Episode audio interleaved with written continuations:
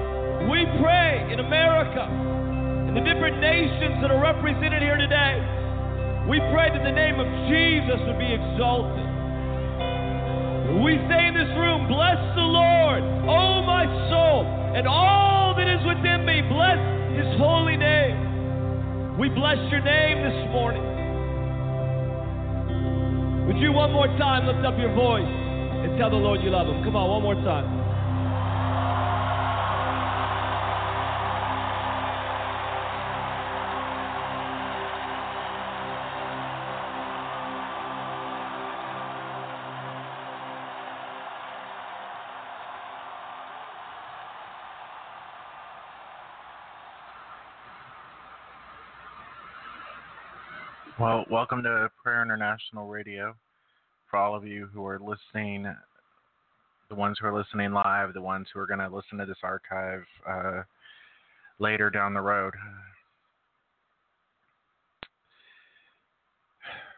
So tonight, um, the message is on Peter, but you know, I don't know how much of Peter we're going to get into. Um, I heard someone say once that it was a preacher who said, I only have one message, which is Christ Jesus and Him crucified. And all over the world, there are Christians, young Christians, old Christians, who are on their knees, seeking His face, crying out in their spirit for Him to return, crying out to know the Father more, to hear the voice of the Father, to hear the voice of Jesus, for the Holy Spirit to quicken us, to make us alive in Him, to draw us closer to Him, to draw us near to Him, to have us, as the scriptures had come boldly to the throne of grace, to enter into that holy of place, the holy of holies behind the veil, which is Jesus Himself and into the presence of the Most High, Omnipotent God.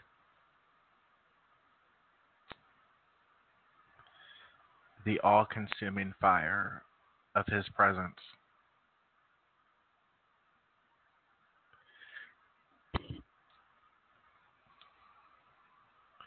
Father God.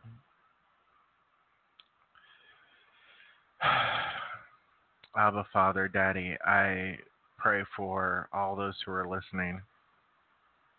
Father, that you would open the eyes of their hearts, that the eyes of their hearts would be flooded with light, so they would know what is the hope of their calling. Jesus, that you would reveal yourself each day in a new and spectacular way, that you would speak to them, that they would hear your voice Holy Spirit, that you would lead and guide them into all truth, which is the Word, which is Jesus. That your Word would become live inside of us, that your Word would become fountains of living waters. Father, that you would cause fire to be poured out in their lives. Holy Spirit, that you would consume them with a hunger and a thirst after righteousness, a hunger and thirst after you, to know your ways.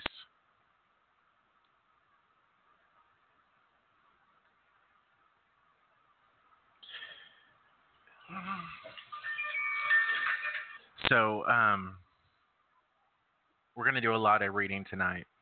Um, sometime around the 10 o'clock hour, uh, Chris may get on. Um,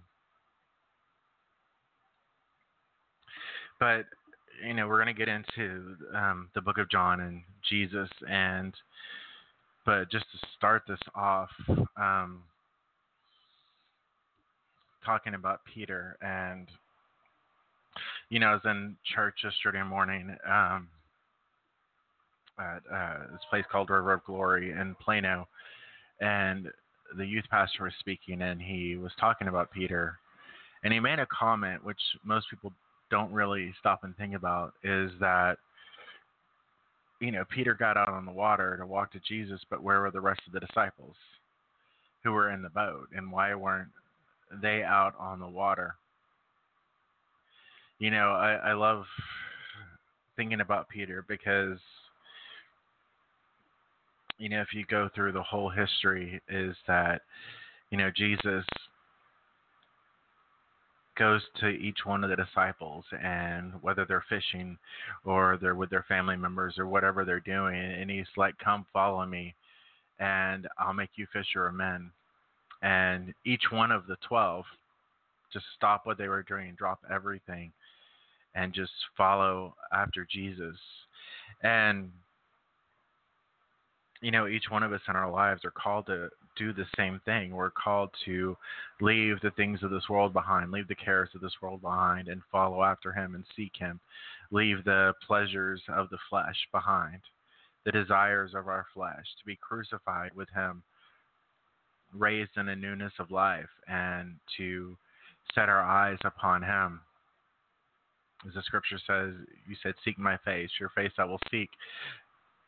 And so I was thinking about, you know, Peter, like all the other disciples, is just going about his daily life, and all of a sudden, Jesus shows up. And you know, I was thinking, like, how many people, if some person just came up and said, "Follow me," how many people would actually just drop what they're doing and and just be like, "Okay, here I come." And you know, that's the thing is that the scripture says Jesus was talking about being a good shepherd. We talked about this a, a week ago. He said that my sheep hear my voice, and the voice of a stranger they will not follow. And so when Jesus shows up in your life and he speaks to you for that first time, and every time after that, your spirit is quickened and you hear his voice and you immediately are drawn to him. And what we'll read later tonight, you know, Jesus said, No one comes to the Father except through me, and those who the Father has given to me. And each one of us have that assurance that the Father has drawn us to Him. The Father has revealed His Son, Jesus Christ, in us. And we hear His voice, the voice of Jesus, the voice of the true shepherd. But to read this real fast, it says, Immediately Jesus made his disciples get into the boat. Um, here, let me back up just a little bit. It's uh, oh, no, that was it. Um, this is uh, Matthew chapter 14, verse 22. Immediately, Jesus made his disciples get into the boat and go before him to the other side, and while he sent all the multitude away. And when he had sent the multitudes away, he went up to the mountain by himself to pray. Now, when evening came, no, back up just for a second. You know, Jesus had just fed the multitude and he's teaching the masses and he's continually taking himself and he's going up to the mountain away from everybody just to seek the faith of his father to stay grounded to stay focused to hear the voice of his father. And it says um, now when evening came he was alone there but the boat was now in the middle of the sea tossed by the waves for the wind was contrary. Now in the fourth watch of the night jesus went to them walking on the sea you know, it's funny that in all the circumstances we have in life and all the things that are going on and the tribulation and the persecution and the peril and you know, everything that's going on, we sometimes forget who it is who's called us and we sometimes forget who it is that we serve the King of all glory, the King of heaven and earth, the person, the God who created all things, and without him nothing was made that was made. And it says, in him everything consists and have its meaning. You know, the very fact that we're sitting here or standing or wherever you're at, that all the people in the world, the very fact that our atoms are even holding together, that this earth is holding together, this universe is holding together, every single atom is held together by his will you know, the Bible says in Job, it says he could withdraw his breath from the world and it would cease to exist. And we forget who it is. And Jesus kept trying to tell his disciples over and over again. You know, they doubted him, like in one of the other stories where, uh, or it's actually um, in one of the other stories, it's like he, Jesus in the boat sleeping and there's waves. And, you know, you think fishermen would be used to like storms and waves and everything else, but, you know, they're freaking out over and over again. And Jesus keeps trying to explain it to them about who he is and he keeps trying to hammer it into them so they would understand because God had revealed who he was, but not but they're still learning who he was and they're still learning to trust him and to see him as he was. And you know, so Jesus so they're so Jesus is walking to them on the ocean because no matter where his disciples are, which including us, no matter where his children are, whether it's the 99, he says he'll leave the the 99 sheep behind and go find the one that was lost. And for all of us, it doesn't matter what the circumstance you're facing. Jesus will meet you in your circumstance in the midst of whatever the issue you're having is. He will be there with you because the scripture says he'll never leave you nor forsake you. And the disciples saw him walking on the sea, and they were troubled, saying, It is a ghost, and they cried out in fear.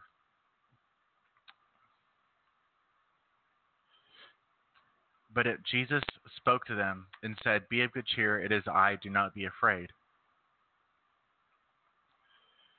And Peter answered him and said, Lord, if as you command me, come onto the water. And he said, Come. And when Peter had come to the boat, he walked to go to Jesus, and he saw that the wind was boisterous, and he became afraid. And beginning to seek, he cried out, saying, Lord, save me. And immediately Jesus stretched out his hand and caught him and said, Oh, you have little faith, why did you doubt? And then they got in the boat, and the wind ceased, and they continued going where they were. You know, the the funny thing is, the scripture it's it's not it's about faith but it's about faith and knowledge in him and the fact that we let fear rise up in us and block out and cut off and remove our focus away from Jesus because if our eyes are on him and we're learning from him and we're trusting him there is absolutely nothing in this world to be afraid of I almost want to get into Romans now. Um, but it says, Those who were in the boat um, came and worshiped him, saying, Truly you are a son of God. Not like one of the other miracles he did would have proved it. But, you know, they kept seeking signs. The disciples or the Pharisees and everybody, they wanted to see signs because they, they were like, Prove to us who you are. And he said, My works testify of, the, my works testify of me.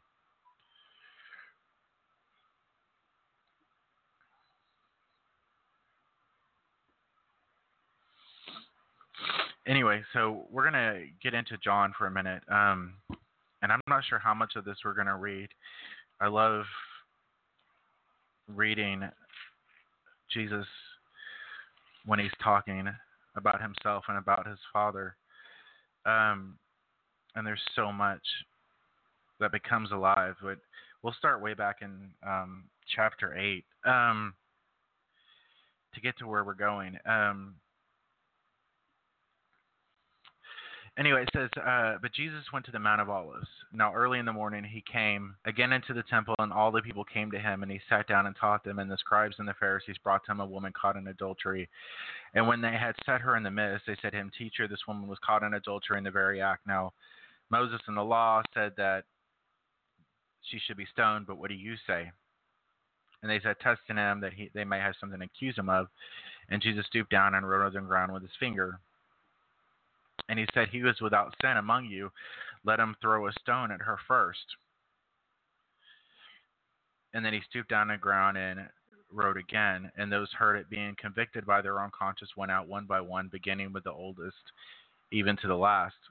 And Jesus was left standing alone with the woman. And he, when Jesus raised himself up and saw no one but the woman, he said to her, Woman, where are your accusers? Has no one condemned you? And she said, No one, Lord. And Jesus said, Neither do I condemn you. Go and sin no more. And Jesus said to them again, I am the light of the world. He who follows me shall not walk in darkness, but have the light of life.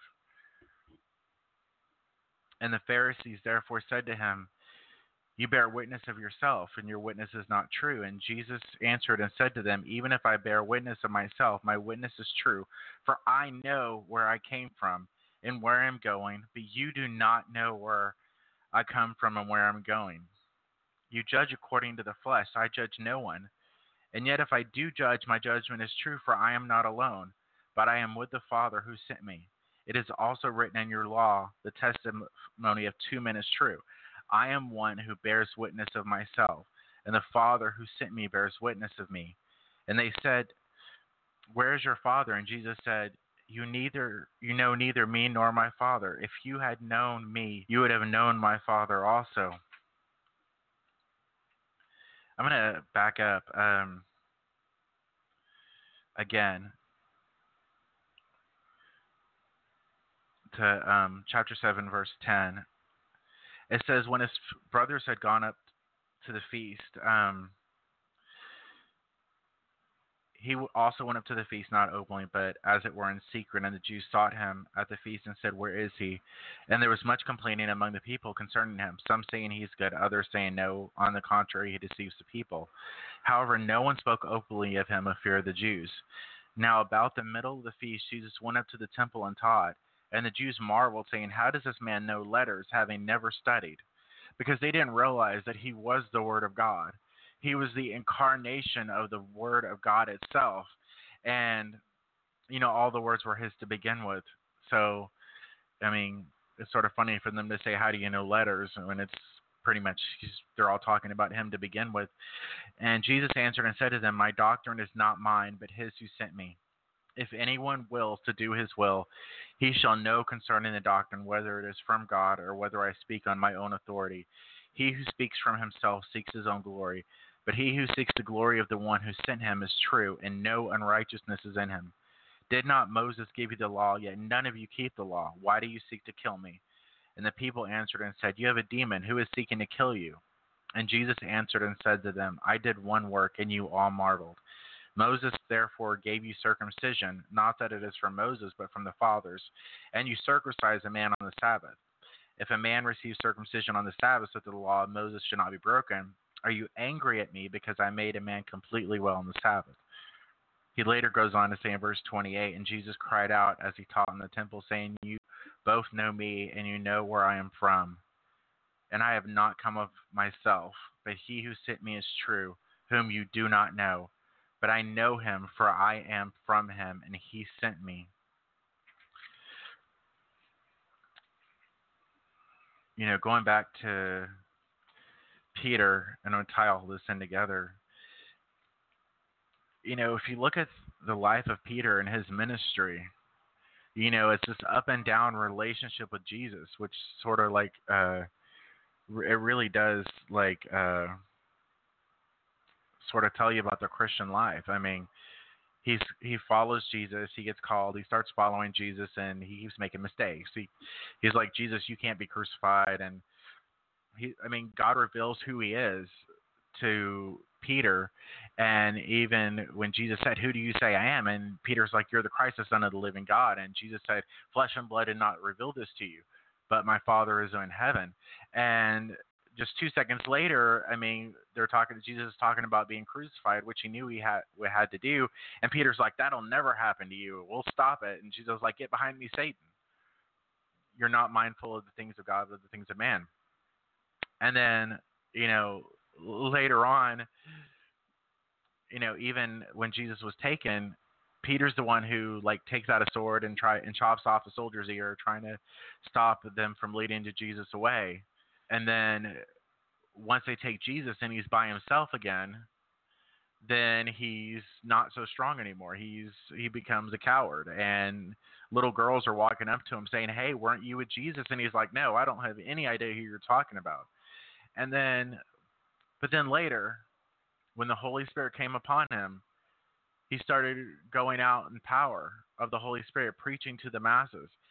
I mean, knowing who Jesus was and knowing his place in Jesus and having faith and his place in Jesus so much that you know people would like bring out their sick just so Peter's shadow could touch them. And you know in our own life there's there's a thing about fear And the Bible says there's no fear in love, but perfect love casts out all fear. And the only way to understand the love of God is to get into His Word, to spend time in His presence, to have His Word dwelling on the inside of you. You know, as Bill Johnson says, we can't afford to entertain any thought in our minds that are contrary to the thoughts that the Father has from us or has about us. You know, the enemy's biggest weapon in these modern times is to try to convince us that we are that we're not who the Father says we are. That he will speak negative things to us and bring fear into our situations where God gives you a command or Jesus speaks to your heart and says, you know what, go out, lay hands on the sick, and they shall recover, raise the dead, preach the gospel to the kingdom. And we let fear come up inside of us because all of a sudden we forget that we are covered in the blood of Jesus, filled with the Holy Spirit. We have the command of God to go do something. All the authority, Jesus said, all authority in heaven and earth has been given to me, and I give it unto you. And we somehow let the devil come in and still the joy and still our knowledge of who we are in Jesus, and we become fearful when we should be bold and we should be confident in our faith in Him. Anyway, we're going to go into worship for just a second. We're going to come back and get into some more scriptures if you need prayer, um, you can email us at prayerinternational at gmail.com. There's a chat room open at blogtalkradio.com forward slash prayer international. And then our call in number, if you want prayer, is uh, 657 383 0861.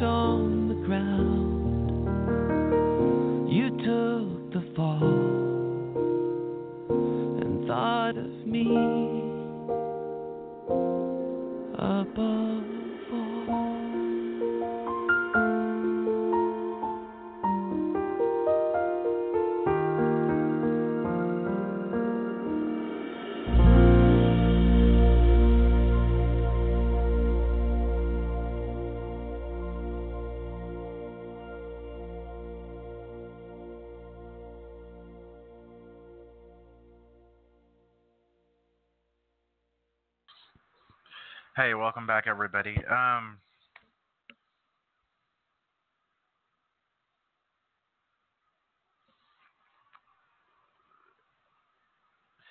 you know, when we, the funny thing is when we do these broadcasts, um, we never actually know, for the most part, we don't really know what we're talking about or what we're going to talk about for beforehand. I mean, we can have a couple scriptures um, that we feel led to or the Holy Spirit reveals to us or something that the Father's been laying on our heart. Um, a lot of times it's just something that God's been going over us within our spirit. And, you know, something about when you read the Word of God and it's like David talked about a fire being shut up in my bones, and Paul said, uh, talking about heaven forbid if I do not preach. And so I'm still I want to get into Romans, but I also want to continue a little bit in John. Um, I want to talk just for a second. Um, we'll play some more worship music um, in a minute. I want to read a little bit more um, from John and talk a little bit more about Jesus. Because, um, you know, in our Christian life, um, in our lives in general, whether it's related to us or our families or our friends, um, our coworkers, the people we're praying for, the people we're interceding for, it always comes down to faith. It always comes down believing Jesus and believing He is who He says He is. And you know, that's a question I would pose to anybody who's listening right now: is that is Jesus really to you? Is He really who He says He is? Do you really believe the the words that He's written? You know, He said, "You search the Scriptures, for in them." you think you have life, but you won't come to thee. And these are the things that talk about me and something radically different changes in your life when you come to the realization that his words are true. And you know that he's a god who cannot lie. And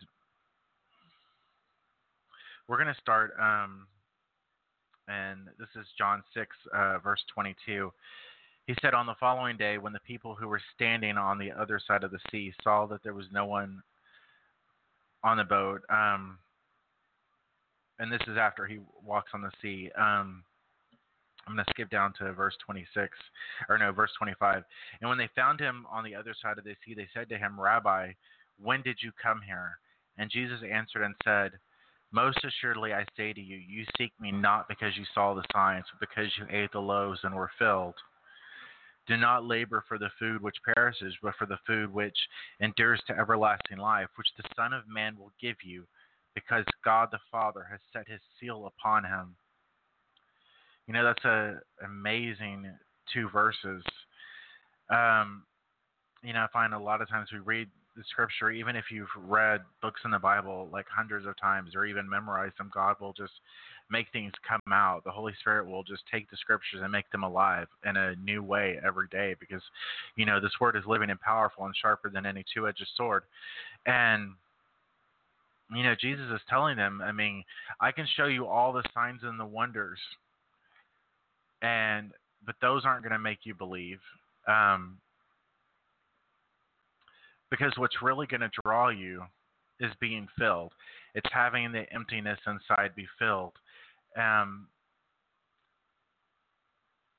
you know, we we talk about our bodies being a tabernacle. And before you're born again, before you accept Jesus as your Lord and Savior, your body's just pretty much empty. Your spirit's dead. And He comes in and He gives your spirit life and the Holy Spirit dwells in you, you become a living temple, a living vessel for Him to dwell in. And He's saying, You seek me not because you saw the signs, but because you ate the loaves and were filled. Do not labor for the food which perishes, but for the food which endures to everlasting life, which the Son of Man will give you, because God the Father has set a seal upon him. And they said, What shall we do that we may work the works of God? You know, sometimes we get caught up with like, what are we going to do for you, Jesus? And like, we get so caught up in what we're going to do. And you know, there's a story of Mary and Martha, and you know, Mary's at the feet of Jesus praying and worshiping, and Martha's trying to work and get all this stuff done, which has its place and purpose. And then she comes and complains, is like, why isn't Mary helping me, Jesus? And Jesus is like, she's done her good part. And, you know, sometimes it's more important to know Him than to do anything else because if you focus on your relationship with Him, you know, that scripture, seek ye first the kingdom of God, but going beyond that, if you're seeking his face, you're seeking to dwell in his presence, whether you're at your house or work or wherever you're at, and you're seeking to continually fellowship and walk with him, then it won't matter about the works because the works just become the fruit of the tree that you have become. And, you know, the Bible talks about the, the planting of the Lord that he may be glorified, and we're all his fruit and we should bear fruit. You know, Jesus went up to the fig tree and he wanted to get fruit off of it, and it wasn't producing, and he cursed the tree, and everybody's looking around. It's like, oh my gosh, he cursed this tree. And the point is, is that you know the Father has given us his word. He's given us his Holy Spirit.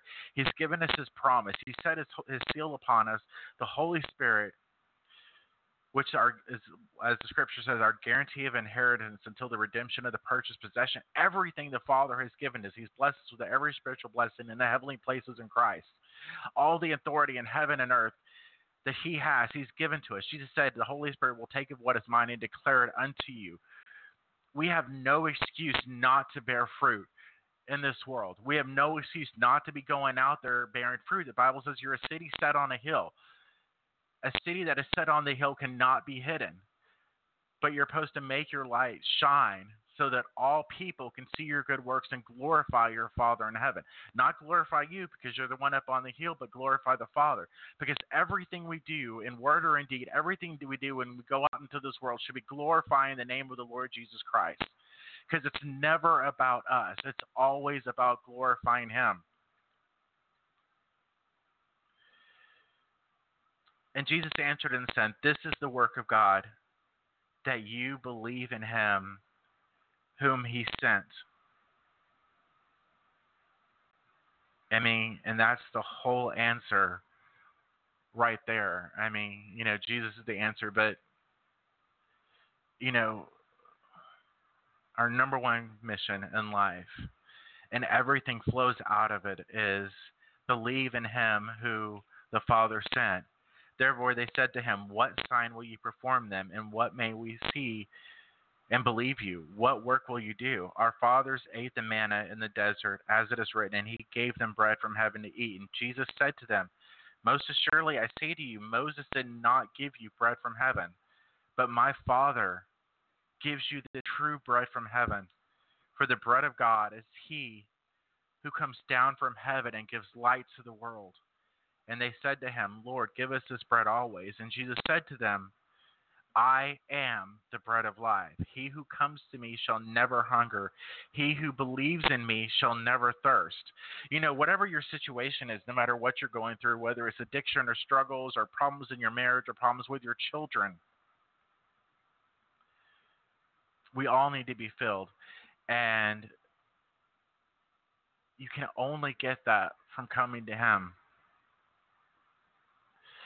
He said, But I said to you that you have seen me and do not believe. All that the Father gives me will come to me. And the one who comes to me, I will by no means cast out. That means it doesn't really matter what you've done in this world. It doesn't matter what you're doing, what you've done, period. Jesus said, If you come to me, I will by no means cast you out. He said later on, My sheep hear my voice. And I will lose none because the enemy is not strong enough to snatch them out of my hand. For I have come down from heaven not to do my own will, but the will of him who sent me. And this is the will of the Father who sent me, that of all that he has given me, I should lose nothing, but should raise it up at the last day. And this is the will of him who sent me, that everyone who sees the Son and believes in him may have everlasting life, and I will raise him up at the last day. The Jews then complained about him because he said, I am the bread which came down from heaven. And they said, Is this not Jesus, the son of Joseph, whose father and mother we know? How is it that he says, I have come down from heaven? Jesus therefore said, Do not murmur among yourselves, and no one can come to me unless the Father who sent me draws him, and I will raise him up at the last day. It is written in the prophets, and they shall all be taught by God. Therefore, everyone who has heard and learned from the Father comes to me. Not that anyone has seen the Father except he who is from God. He has seen the Father. Most assuredly, I say to you, he who believes in me has everlasting life.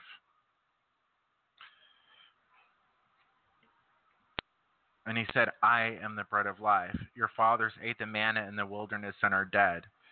This is the bread which comes down from heaven, that one may eat of it and not die. I am the living bread which came down from heaven. If anyone eats of this bread, he will live forever. And the bread that I give is my flesh, which I shall give for the life of the world.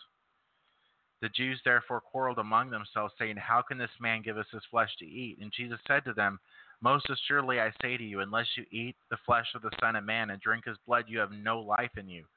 Whoever eats my flesh and drinks my blood has eternal life, and I will raise him up on the last day. For my flesh is food indeed, and my blood is drink indeed. He who eats my flesh and drinks my blood abides in me, and I in him. As the living Father sent me, and I live because of the Father, so he who feeds on me will live because of me. This is the bread which came down from heaven, not as your father ate the manna and are dead. He who eats this bread will live forever. And you know, some and they all freaked out. Like he's talking about like eating his flesh and drinking his blood and cannibalism, but you know what he's trying to say is, you know, it's it's multifaceted because you know you have to come and believe him. You have to come and accept what he did for your life, and then you'll have everlasting life. You know, Jesus died on the cross for the sins of the entire world. You know, the Bible says it goes beyond that. It says that he took him who knew no sin and made him to be sin for us. So if you can picture Jesus Christ up on the cross and then he cries out with a loud voice, Father, Father, why have you forsaken me? And you know, it wasn't that he knew the, that the Father God had abandoned him or whatever, but you know, I heard once, and you know, I don't know if it's true or not, but I sort of believe it is that you know, Jesus became sin, and the Father can't be in the presence of sin. And so, for that brief moment in time, when he was on the cross, he literally became the image of sin for us. Not only did he take all the sin away from us, but he became sin on that cross, and the Father crucified sin in the flesh so that we could have eternal life. So Jesus tasted death so that none of us would have to. And then he gives this gift freely of eternal life for anyone, and all they have to do is believe in him. All they have to do is believe. And he will accept them.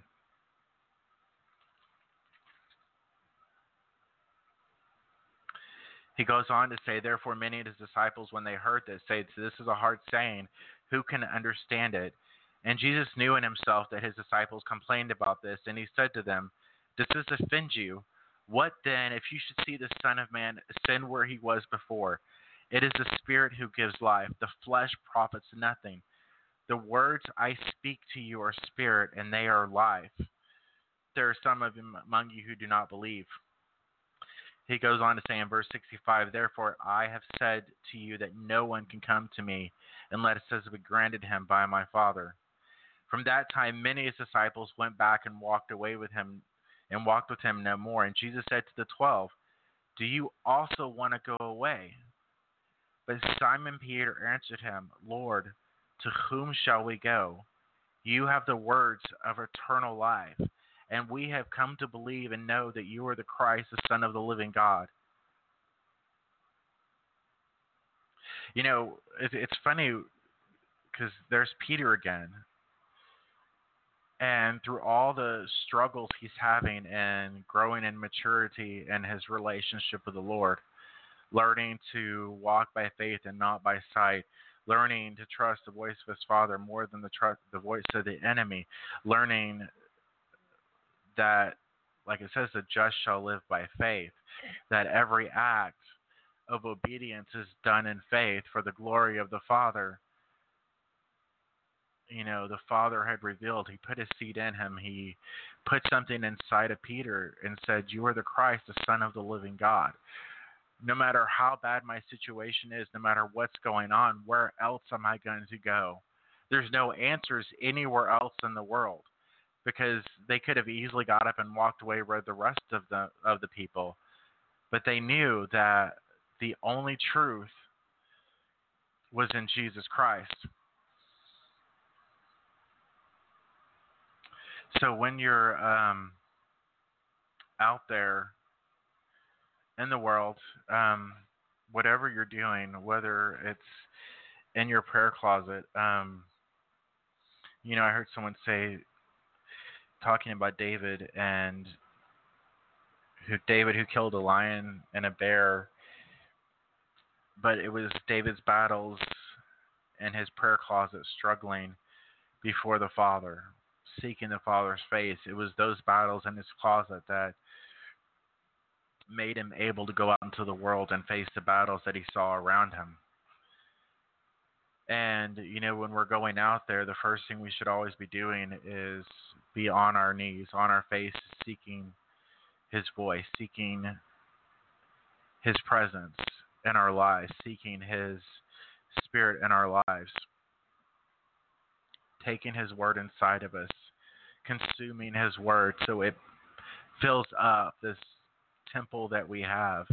So that way we go out and we can speak those words alive to a world that's fallen and in sin and in despair and declare to them that there is hope and declare to them that Jesus loves them. Declare to them they can have everlasting life. You know, when you go back to the to the woman who committed adultery, I mean, she raised up and you know, Jesus says, Where are your accusers? He said, I didn't come into the world to condemn the world, but that the world through me might be saved. He said, I don't judge you. The word I have given you judges you. And the judgment is he who does not believe that Jesus Christ is the Son of God and the Father has sent him.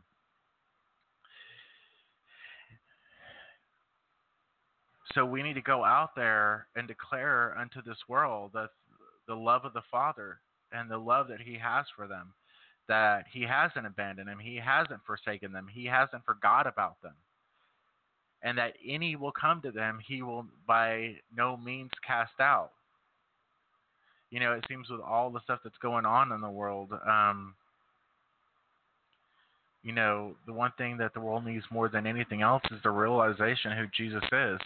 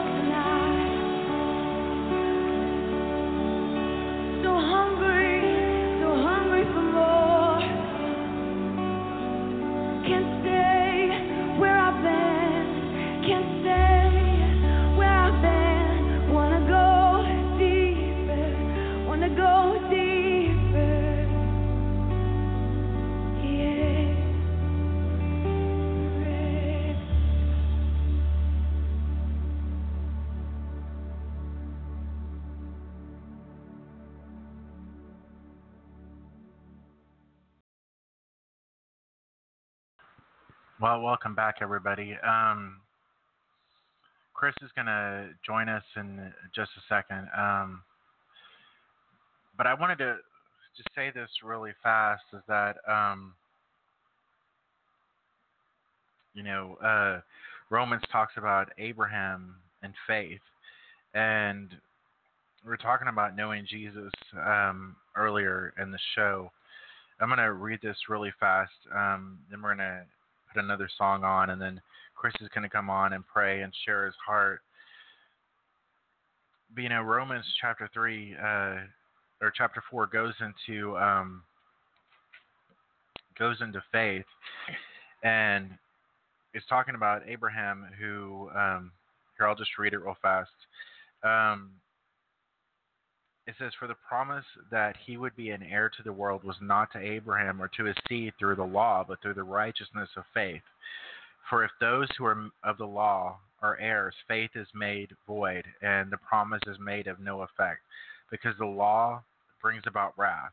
For where there is no law, there is no transgression. Therefore, it is of faith that it may be according to grace so that the promise might be sure to all seed, not only to those who are of the law, but also to those who are of faith, of Abraham, who is the father of us all. As it is written, I have made you the father of many nations, in the presence of him whom he believed, God who gives life to the dead and calls those things which do not exist as though they did who contrary to hope and hope believed, so that he became the father of many nations, according to what was spoken, so shall your descendants be. And not being weak in faith, he did not consider his own body already dead, since he was about a hundred years old, and the deadness of Sarah's womb. He did not waver at the promise of God through unbelief, but was strengthened in faith, giving glory to God, and being fully convinced that what he had promised he was able to perform and therefore it was counted to him for righteousness. Now it was not written for his sake alone that it was imputed to him, but also for us, and it shall be imputed to us who believe in him who raised up Jesus from the dead, who delivered up who was delivered up because of our offenses and was raised because of our justification. Therefore, having been justified by faith, we have peace with God through our Lord Jesus Christ, through whom also, we have access by faith into this grace in which we stand and rejoice in hope of the glory of God. And not only that, but we glory in tribulations, knowing that tribulation produces perseverance, perseverance, character, and character, hope. Now, the hope now hope does not disappoint because the love of God has been poured out in our hearts by the Holy Spirit who is given to us. You know, whatever you're going through, whatever situation, whatever mountain you're needing to climb whatever mountains in front of you. You know what? Be strengthened in your faith in Him that God is able to do everything He said He would do. Every promise that He has spoken over your life, He is going to complete until the day of Jesus Christ.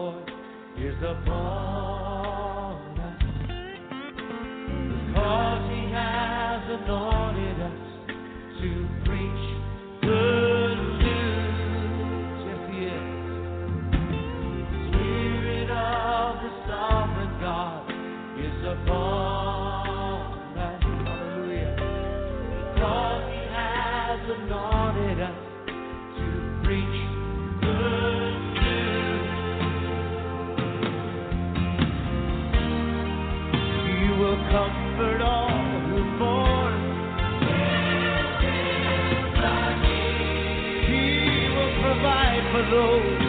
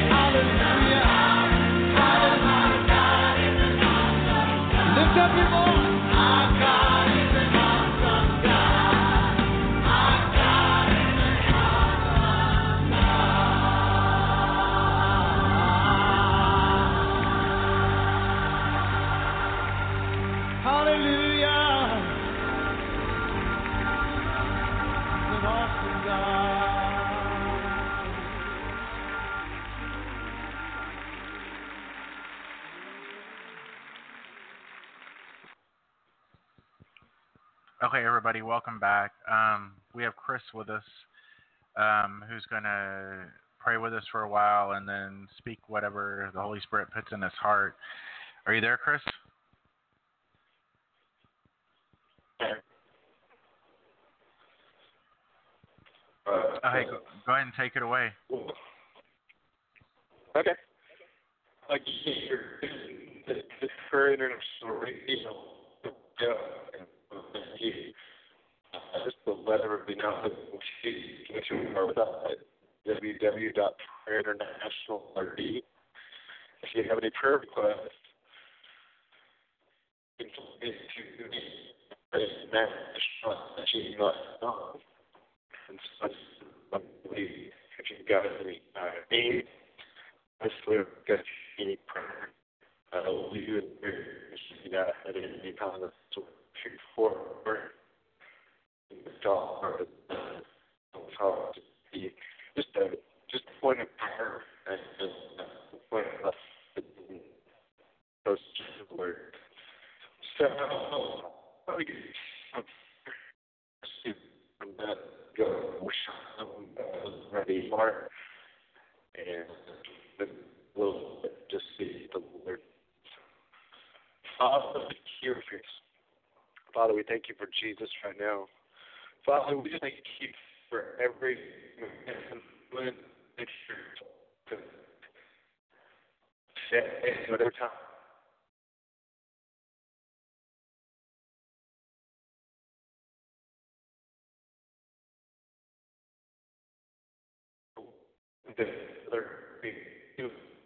That way.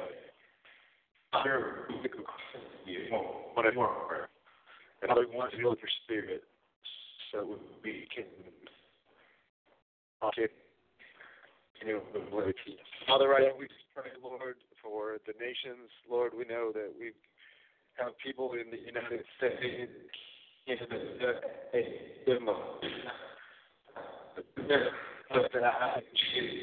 Lord God, you're big God, Father, pour out your spirit. Come your word, Lord, that you pour your out. Oh, you promised, Lord, that our problems, like, then your kingdom even though your Lord, spirit, be the harvest is great, laborers are few, so Father, last great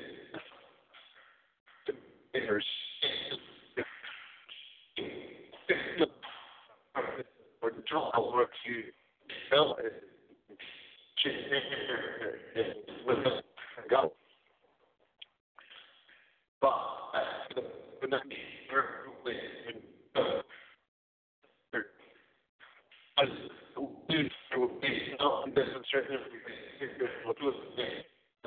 you will be self strong on our behalf and on behalf of everybody listening. We you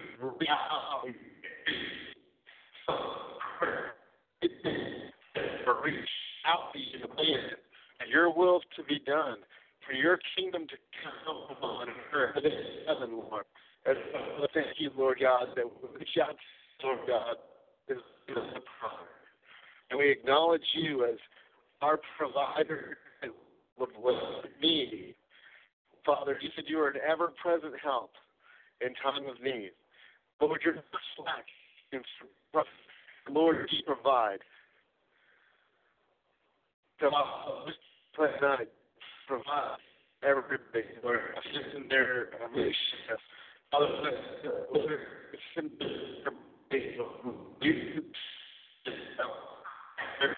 the blood cry.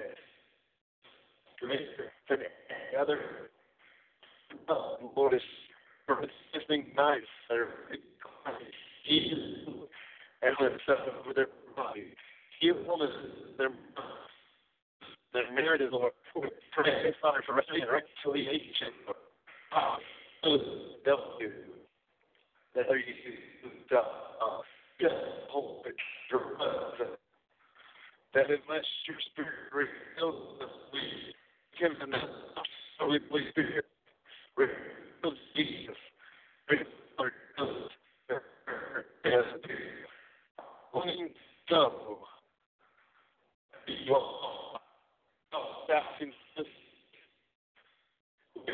You Lord.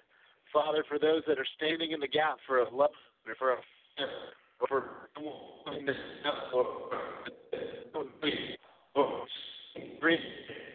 just a relationship.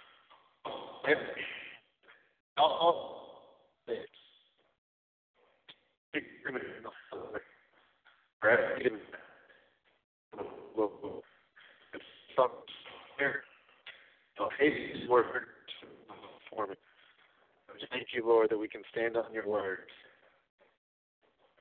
Just yeah. And this little you know, Sean that's all street tonight.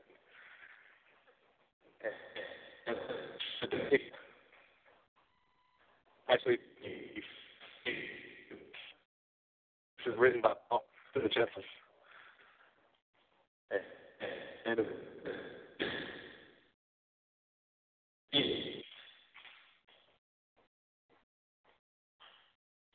I'll start with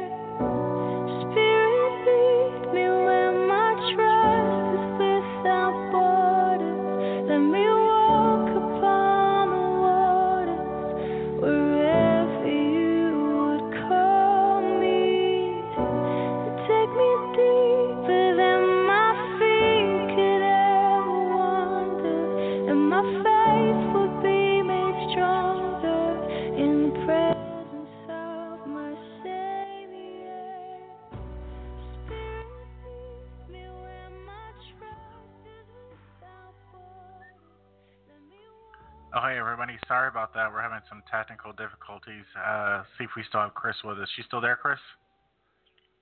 Yeah, I'm still here. Can you hear me okay? Yeah, that sounds awesome. Okay, great. So I was going to just pick it back up from Ephesians. I guess we'll get back into it. We're only a couple chip, uh, verses into it, so no big deal. But uh, if you're catching back up with us, or you're wondering what the heck is going on, uh, we, we're in Ephesians 4, verse 4. Or I'm sorry, Ephesians 3, verse 14, and this is a prayer that Paul is kind of delivering to the church of Ephesus. And the reason I like this, I'm just going to preface it before I go into it, is that it just really shows his heart towards Christ.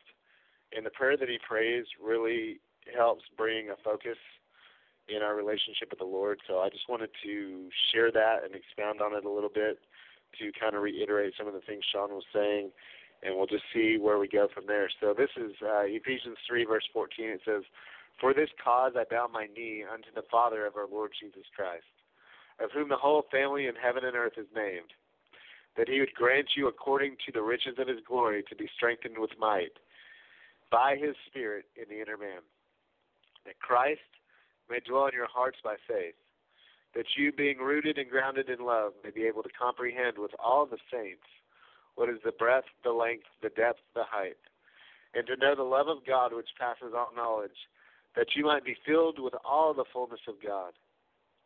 Now unto him that is able to do exceedingly abundantly above all that we ask or think, according to the power that worketh in us, unto him be glory in the church by Jesus Christ throughout all ages, world without end. Amen. And so Paul starts out with this. He says, For this cause I bow my knee unto the Father of the Lord Jesus Christ.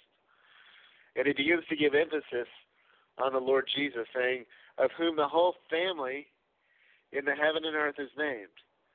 And this is his prayer. He says, I pray that he would grant you, according to the riches of his glory, to be strengthened with might by his Spirit in the inner man.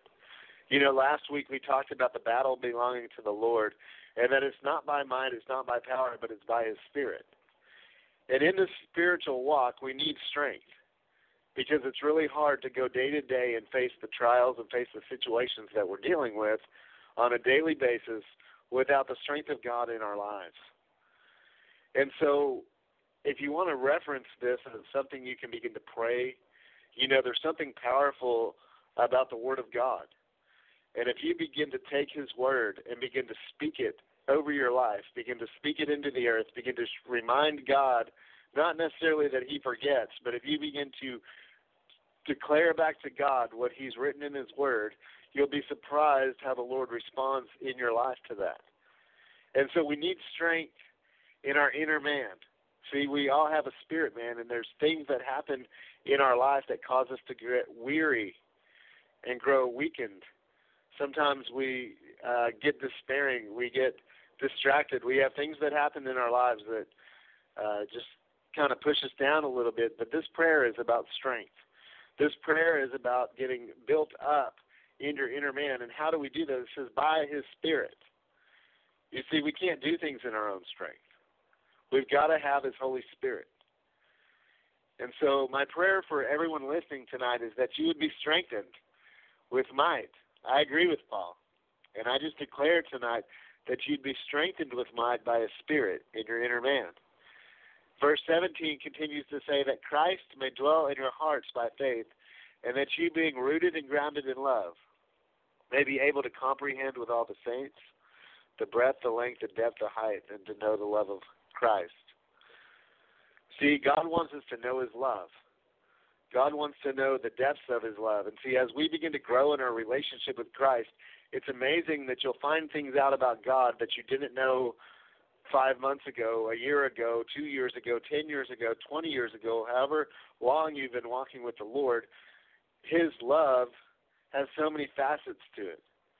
See, you can't fathom it necessarily. You can't explain it you can't figure it out because it's not like the way that we're used to love in this earth. It's love that's shed abroad in our hearts by the Holy Spirit. It's love that, you know, the Bible says no greater love does a man have than to lay down his life for a friend. Corinthians 13 talks about this kind of love, and it declares, you know, it's not selfish. It's not rude. It's not puffed up. It's not self seeking. There's things about this love that in our carnal minds we just can't sometimes figure it out. All we can do is receive it. And just like I talked about last week, when you drive a car and you get in the car, you have to have a certain element of faith to make the car move. You don't necessarily know all the mechanics of the car. You just get in there and you press the gas. Well, you start the key, you press the gas, you go, you hit the brake, it stops. You turn on your blinkers to let people know which way you're going to go. But ultimately, you don't really know every way that car operates unless you're a mechanic or a car designer or somebody that that makes cars or works on cars. And even then, you may only know a certain aspect of it. And so, as you begin to walk in this love, as you begin to walk by faith, see, faith works by love. And Paul says, hey, I want you to be rooted and grounded in this love, which means you've got to go deep. Roots, roots of a tree go deep. And unless you have a certain depth in the knowledge of the love of God, then when things get dry and things get, well, the wind starts blowing and things start shaking in your life, you're not going to be able to stand. You see, David talked about trees of righteousness. I'm going to flip over to the Psalms real quick. We'll jump back over here, but let's go into Psalm. Uh, we'll go chapter 1 real fast. So if you've got a Bible in front of you or you've got an app or whatever you use, you've got your computer up, let's talk about Psalm 1 real quick. It says, Blessed is the man that walketh not in the counsel of the ungodly, nor stands in the way of the sinners, nor sits in the seat of the scornful. But his delight is in the law of the Lord. Here he talked about the Word of God as being the law of the Lord. That's Old Testament lingo. Okay, let's bring it up to New Testament. Let's bring it up to current day. Of course, we are Bible believers. We believe in the Old and the New Testament. That's what we declare. That's what we preach. That's what we share on the show because we don't believe in just New Testament Christianity. We believe in everything that God gave us, that it's profitable. Okay, so there's, like I said before, there's a certain power, there's a certain thing that happens when you begin to meditate on His Word and you begin to confess His Word over your life something happens. And most of the time, when you're going through a trial, or your things in your life are shaking and things are happening, you can pretty much bring it back to His Word. Are you standing on His Word? Are you confessing His Word? Are you believing His Word? Are you doing His Word? And probably, if you're lacking in any area of those things, you're probably going through a storm, which sometimes may be a, a test, but sometimes it may be something that you're going through because you're not walking in His Word. And so he says, look, the, the guy, the person that delights in the law of the Lord, and verse 2 of Psalm 1 says, he In his law does he meditate day and night. Verse 3 says, And he shall be like a tree planted by the rivers of water that brings forth fruit in his season. His leaf shall not wither, and whatever he does shall prosper. And so Paul, just like David, say, hey, you need to be rooted and grounded. You need to be rooted and grounded in His love. You need to be rooted and grounded in His Word. And how do we do that? Jesus said this He said, Man doesn't live by bread alone, but every word that proceeds out of the mouth of God. And so, in this love relationship that you have with Christ or need to have with Christ and with the Father, there's a certain aspect of communication that has to take place, just like any other relationship or friendship or uh, acquaintance that you have. There's a certain aspect of communication that has to take place. Well, how does God speak to us? He speaks to us through His Word, and He speaks to us in our spirit by the Holy Spirit. And He also speaks to us through anointed men and women that are led by the Spirit of God or that declare through preaching or teaching the Word of God. And so there's a certain way that God wants to communicate with us. And however He does that, it's always going to line up. It's always going to be in the same flow of His Word. Because that's how we live, by every word that proceeds out of His mouth. So let me finish because Psalm 1 is pretty short. There's three more verses. Verse 4 The ungodly are not so. Remember, we talked about the righteous are like trees planted by the rivers of water brings forth fruit in his season, and his leaf will not wither, and whatever he does will prosper. If you're not having uh, prosperity and things happen in your life, and when I say prosperity, I don't mean riches, but when you're not having your needs met in your life, most of the time you can trace that back because you're not following his word, you're not obeying the Lord, you're not following where his spirit is leading you. You're you may not even be seeking God to where you know what his spirit is telling you to do or where to go. And so there's a lack in your life. Now that lack could be financial, that lack could be relational, that lack could be physical, that lack could be mental. And I'm telling you, if you will get to a place where you begin to seek the Lord, just like Jesus said, yeah, that lack could be spiritual. Thank you, Tracy. That lack could be spiritual, whatever it is, you can trace that back to the fact that you're not pursuing the Lord. Jesus said, Seek first the kingdom of God and his righteousness, and all these things will be added to you. You see, God's got a way that if you'll begin to focus on Him, you'll begin to listen to Him, you'll begin to pour out your heart and pour out yourself to Him, and He's going to answer back. See, He's a God that answers back. The, the funny thing is about all these other religions, and let me preface this Christianity is not a religion, it's a relationship with a true living God. It's receiving a Savior, His name is Jesus, receiving Him as your Savior and your Lord, which means He comes in to save and He comes in to lead. He comes in to take control. And it's allowing the Lord to have control of your life where we say, God, not my will be done, but your will be done, and your kingdom come. Because, see, if we seek first his kingdom, all these other things are added to us. And if you're that tree of righteousness and you allow your roots to go deep, like Paul was saying, being rooted and grounded in love, well, what's that? It's an intimate knowledge of God. It's allowing the Holy Spirit to come in and shed love abroad in your heart, not only for God, who loved you even when you didn't love Him, who loved you when you were yet a sinner, but because He loved you, because He loved me, because He loves us, it causes something to happen inside of us where we realize, wow, you know, we, we sing that song, The Reckless Love of God. You know, we don't deserve it, we couldn't earn it but he still gives his love away. And you know what it does? It it, it makes you want to pursue him. Is what it does. When you're touched in your heart, when you're touched by the Spirit of God, it causes something inside of you to put a fire, put a passion inside of you for God. But when you go a little deeper and you begin to learn the heart of the Father, then you realize you have to have a compassion, not have to, but want to have a compassion towards people. Because that's how He is because that's what he wants.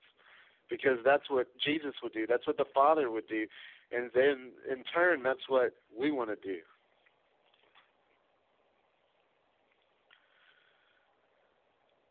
So he says, the righteous are like trees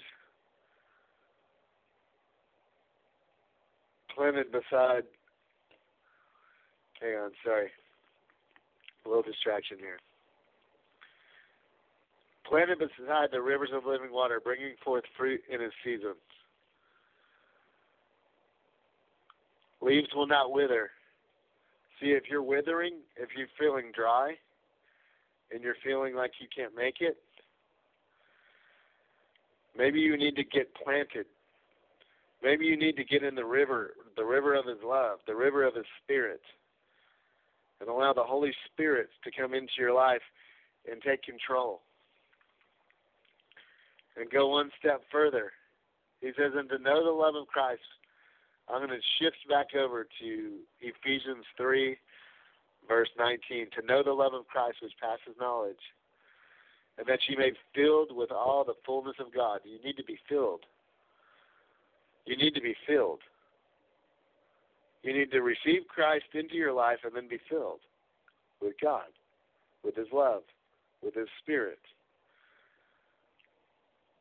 verse 20 says this Now unto him that is able to do exceedingly abundantly, above all that we ask or think, according to the power that works in us. See, he's able. God's able. God's able to take care of everything in your life exceedingly abundantly above whatever you could ask or think. But listen, this is how it's according according to the power that works in us. That means as much as you're allowing Christ to work in your life, as much as you're receiving Christ, as much as you're obeying Christ and walking with Christ, it enables the power of God to work and reign and rule in your life.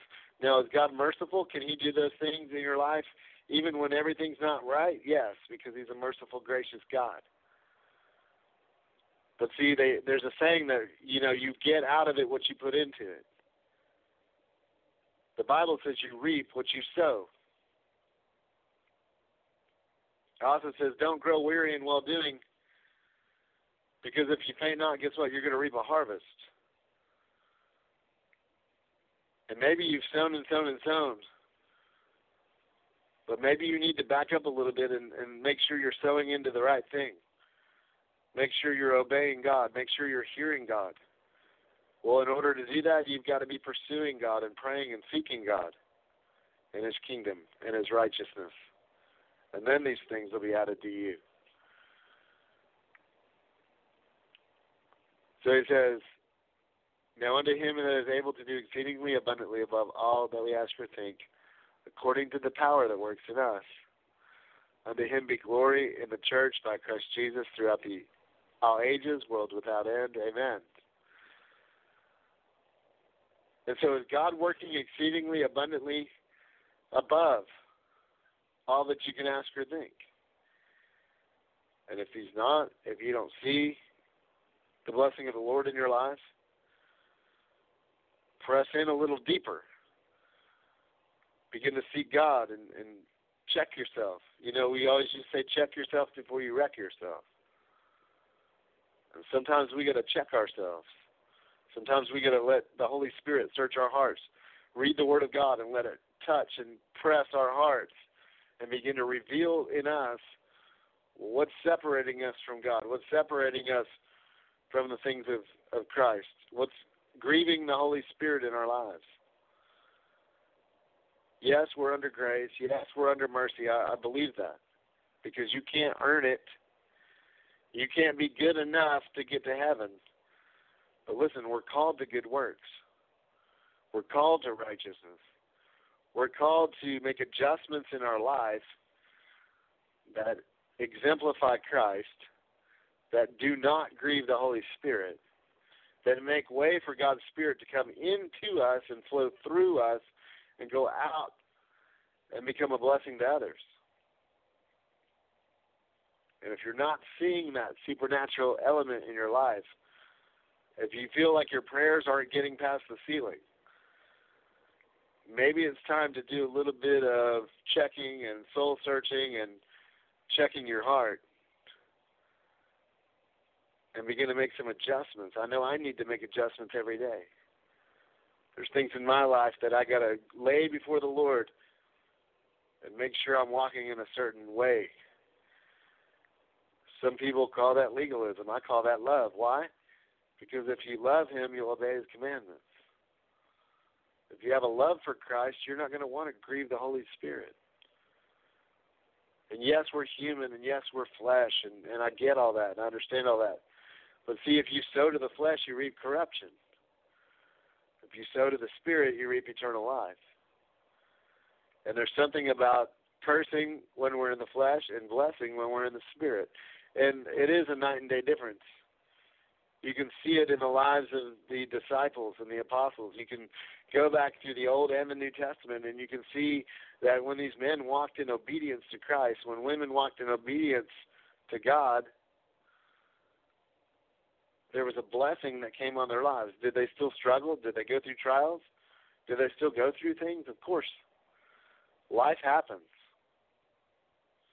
And anybody that tells you if you pray this little prayer, everything's going to be better, well, it's not like somebody's going to sprinkle fairy dust over your head just because you made some decisions.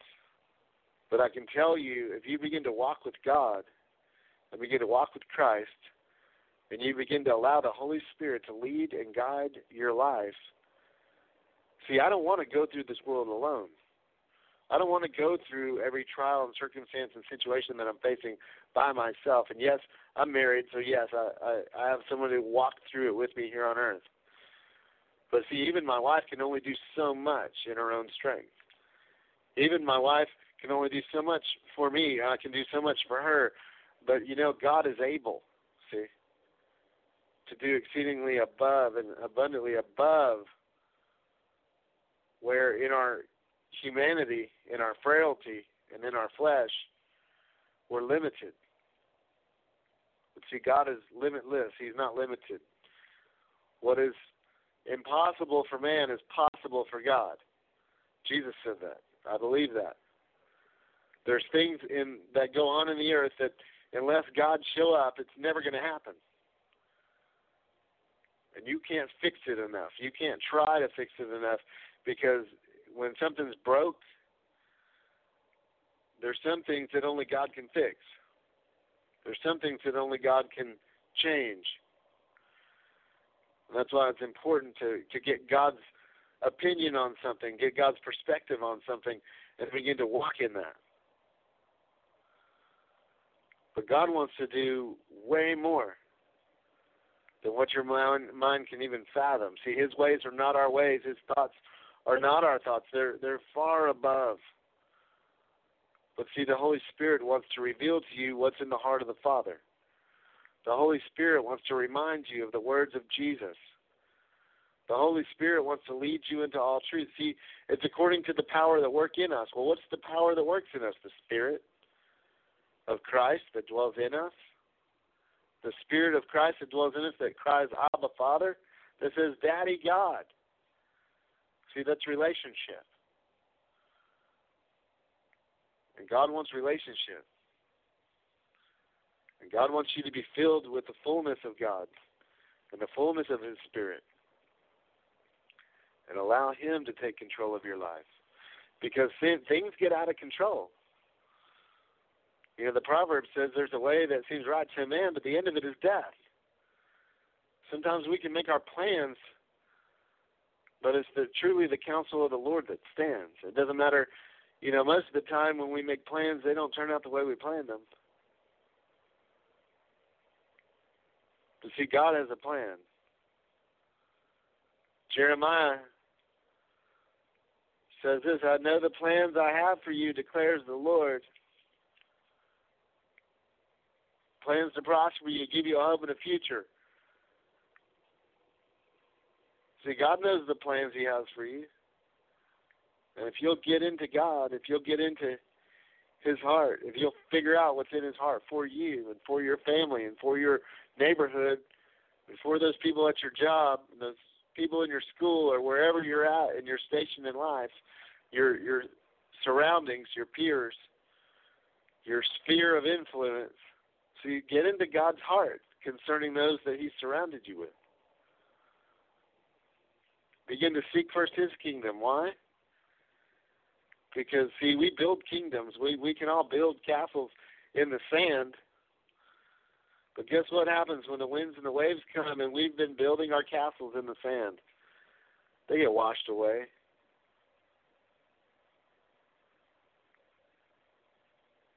But see what God does, what's built on His word endures forever.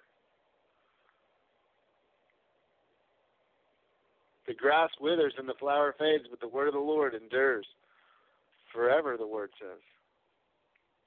And you need something that's got some longevity. You need something that's going to last. You need something that's going to keep you when everything else is falling apart, everything else is failing you, and everyone around you isn't bringing a solution to you in your life. Guess what? God's got the answer. Jesus is the answer. And He'll lead you to the answer for the problems that you deal with because he's a problem solver.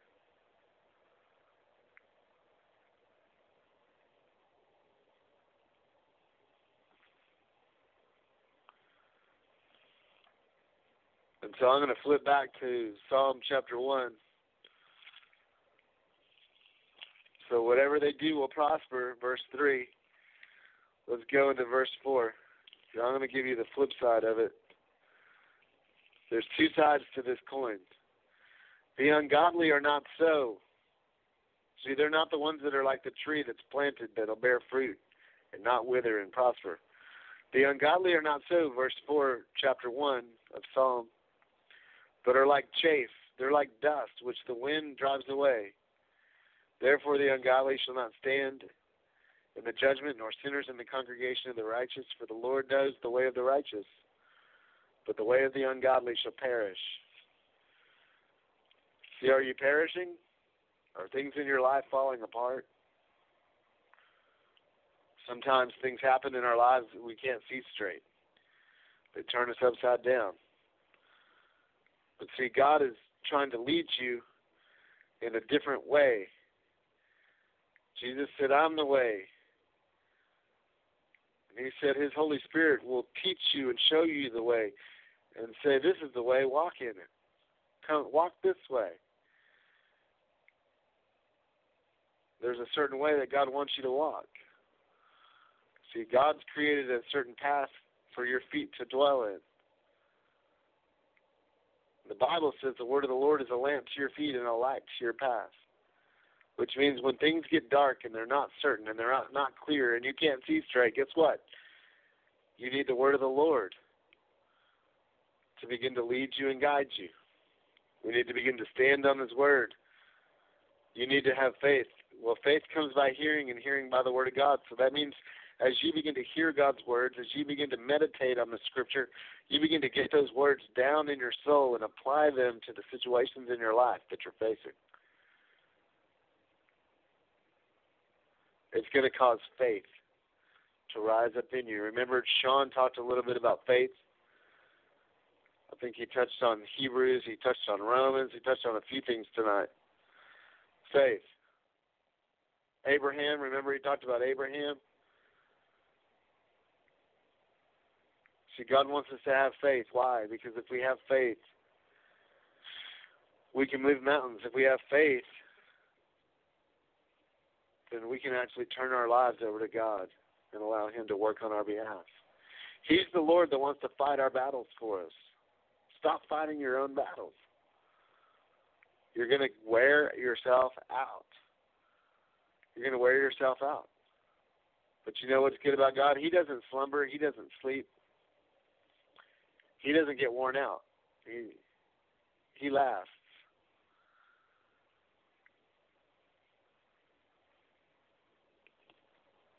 So begin to turn things over to Christ. Begin to turn things over to the Father. Begin to commit your ways and commit your walk. And just realize maybe you're going down the wrong path. Maybe you're making choices in your life that are leading you astray. Maybe you've turned your heart away from the Lord. You've you've turned your back on God. Well, He's just waiting for you to repent. And repent, we always think that's a horrible word, but repent just means whichever way you're going that's away from God's way, turn around and go the opposite way. He's waiting for you to turn around. He wants to flip the script. He wants to turn things around for you. But sometimes it's going to have to be an act of your faith and an act of your will to stop the direction that you're going, the thing that you're doing, the thing that you're thinking, and turn around and run towards God, not away from Him. Begin to lean on God. You know why they called John the beloved disciple? Because he was the one that leaned on God. He was the one that was the closest to Jesus while Jesus was walking with the disciples. He chose to lean on God when nobody else was leaning on God. And sometimes you need to make that decision in your life for yourself to lean on the Lord. So Proverbs chapter 3 verse 4 and 5 says this.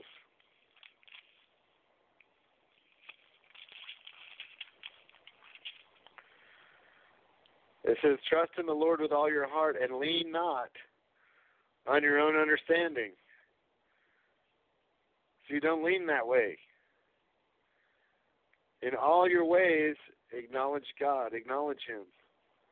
And He, speaking of the Lord, shall direct your path. Be not wise in your own eyes. Fear the Lord and depart from evil. See, sometimes we think we're so smart. Verse 8 of Proverbs 3. See, if we lean on God, and we trust in the Lord with all our heart, if we acknowledge Him in all our ways, if we fear the Lord and depart from evil, this is what verse 8 says in Proverbs 3 It shall be health to your navel and marrow to your bones. It'll be health to your body. It'll be strength and refreshment. That's what that word means. It also goes on to say, Honor the Lord with the substance and with the first fruits of all your increase. And your barns will be filled with plenty, and your presses will burst out new wine. I'm going to continue because this is good stuff. My son, despise not the chastening of the Lord, neither be weary of his correction, for whom the Lord loveth, he correcteth, even as a father the son in whom he delights. See, sometimes we get so worried about God's correction and chastening in our lives that we we think we should run, but no, listen, take it. Take God's correction. When somebody comes up and gives you the word of the Lord, or you hear something that reminds you, maybe it cuts you to the heart, and you think, man, they're talking to me. That guy sounds like he's preaching or teaching right at me. Well, maybe he is. Maybe God's trying to speak right to you because he loves you. And he's bringing correction in your life so you'll make adjustments so you can do what you need to do.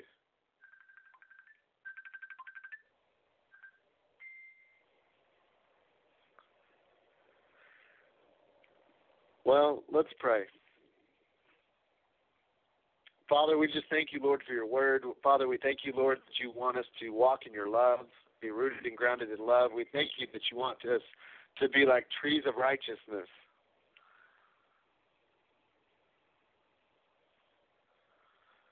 trees of righteousness, Lord. Help our roots grow deep so that we don't get weary. Help our roots grow deep in your love so that we can not wither, but we can be strong, and whatever we do will prosper. Father, help us to follow your word, to follow your ways, follow your spirit.